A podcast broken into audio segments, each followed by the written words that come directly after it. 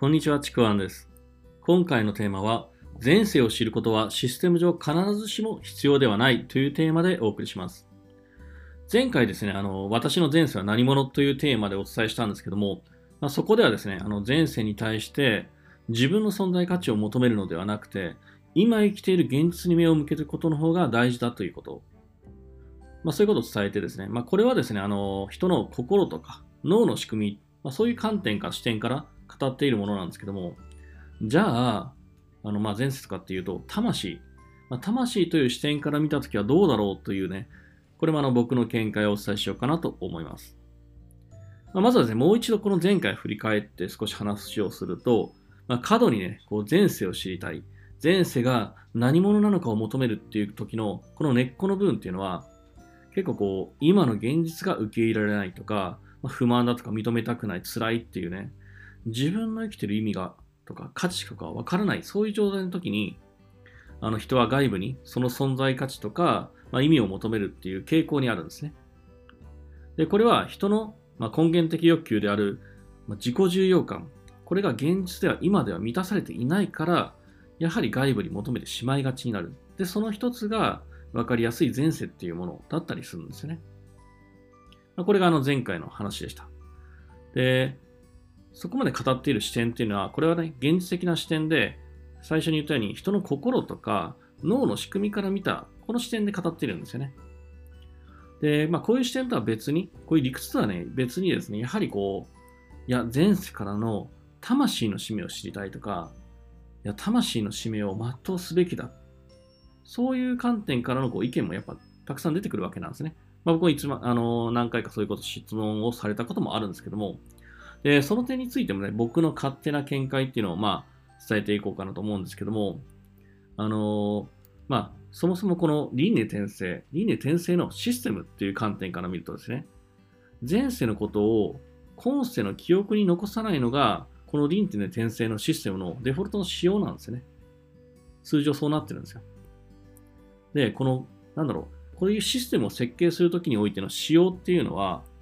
必ず何かしら目的があって、その目的に沿ってそういった仕様とか仕組みにしてるっていうわけなんですよね。で、もちろんこの、その目的っていうのを知る手段ってないんですけども、まあ、仮にですね、あの、それを定義づけるならば、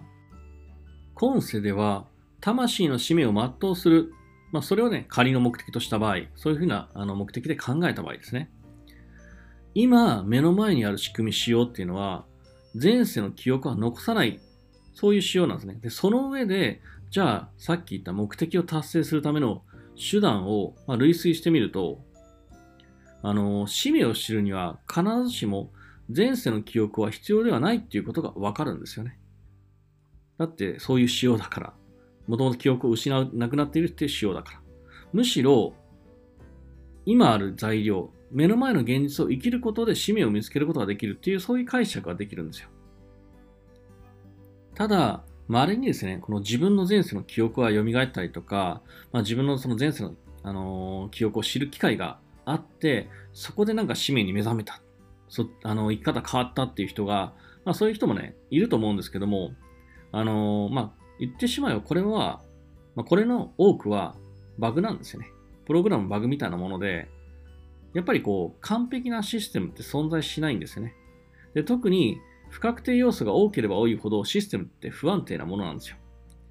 何かこう、例えばパソコンでもそうですけど、なんかシステムって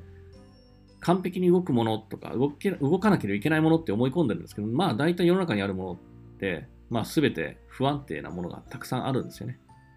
まああの、まあそれあくまで人が作ったシステムの話ではあるんですけども、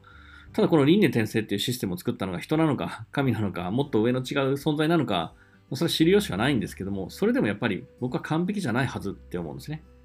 特にこの不確定要素の多い地球ではなおさら不安定だと思うんですよ。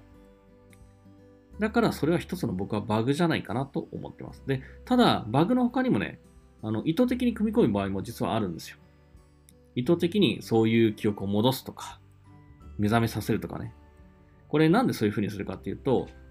まあこれもシステム上の観点なんですけど、何かこうシステムがうまく動いてなかったりとか、あの思うような結果が出ない時とか、何かをこう改善したい時って、まあなんだろう、こう変数をいじったりとかですね、あの、あるプログラムに特別な役割、ロールって言うんですけども、それを付与した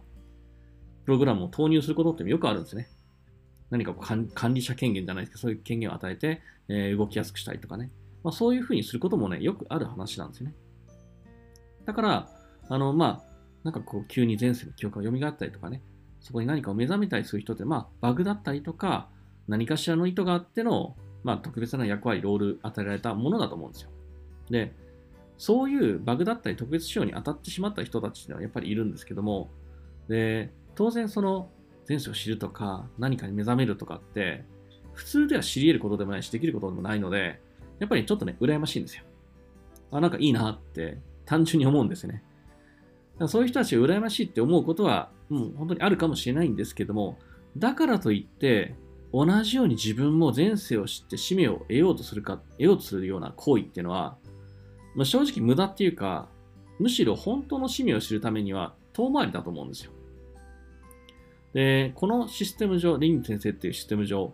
現世の目の前の現実を生きることで使命を見つける、全うできるっていう、そういう道があるのに、わざわざイレギュラーなバグとか特別仕様を求めても、もう多分ですね、天文学的確率で可能性は低いと思うんですよね。またはですね、あの、なんだろう、こう、エセ前世に振り回されて、本来の生きる道を見失うんですよね。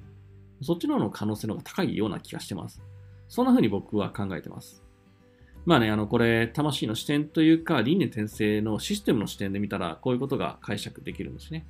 まあ、もちろんこれね、僕の勝手な解釈、見解で、これが正解だ、絶対だっていうふうに思わないんですけども、あのー、少なくとも健康的で、確実に前に進める考え方だなとは思っています。えー、というわけで今回はですね、えー、前世を知ることはシステム上必ずしも必要ではないというテーマでお送りしました。